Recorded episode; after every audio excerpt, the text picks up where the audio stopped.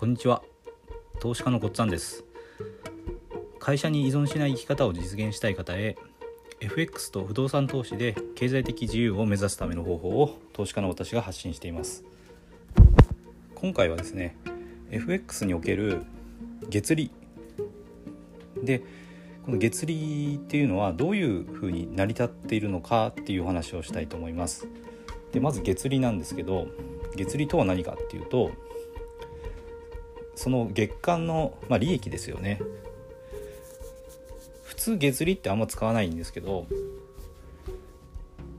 一般的には年利っていうのが多いですよね。銀行の銀行預金の年利。普通預金だと0.001%ですとかそういう使い方をしますよね。で銀行の年利が0.001なので月利っていうと0.000 0.08とかそのぐらいですかね。なのでそんな小さい数字を見てもしょうがないので月利っていう考え方しないですよね。これが FX になってくると月利っていうふうに見ます。で例えば月利10%ってなると10ヶ月あそうですね。単利単利運用を続けた場合には10ヶ月で100%になるので10ヶ月で2倍になりますね。で複利運用をした場合には月利10%であれば7ヶ月で2倍になります。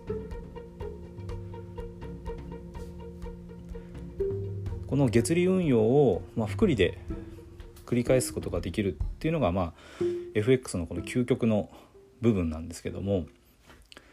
でこの月利ですねなるべくまあ高い方がいいいいとは思うんですよ。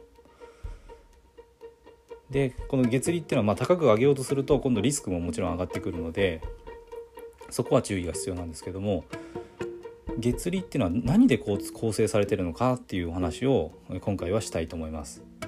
で月利に月利をその構成する要素としてはエントリーの回数と勝率それからレシオになってきます。まずエントリー回数っていうのは1ヶ月の間に何回取引があるかあったかっていうことになります。取引の回数です。この取引の回数っていうのはロジックがもう決まっていて勝率とレシオですね。勝率はあの勝、えー、10回取引したら何回勝つか。みたいなことですね。その勝率。それからレシオっていうのはリスクをあの通常決めて損切りのリスクを決めてトレードするので、えーと、負けた場合の損失それに対して勝った時のリワードですね。リワードの比リスクとリワードの比を取るんです。これをレシレシオって言います。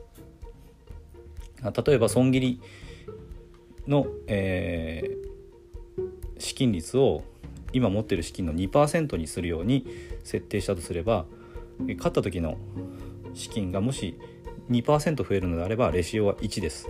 あの2対2なんで1対1です。よねでもし勝った時の、利益が資金に対して3%であれば3割る2で1.5っていうふうになります。これがレシオですね。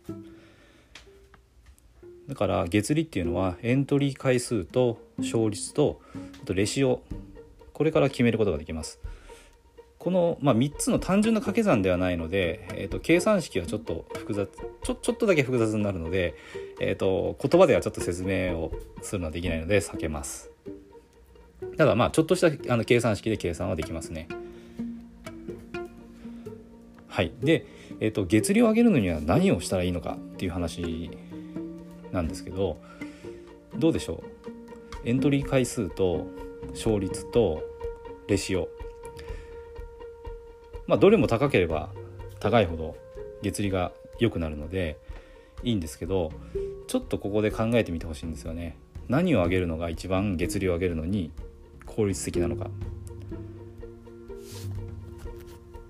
で詳しくはですね次回ちょっと説明したいと思うんですけどもここで一回ちょっと考えてみてください。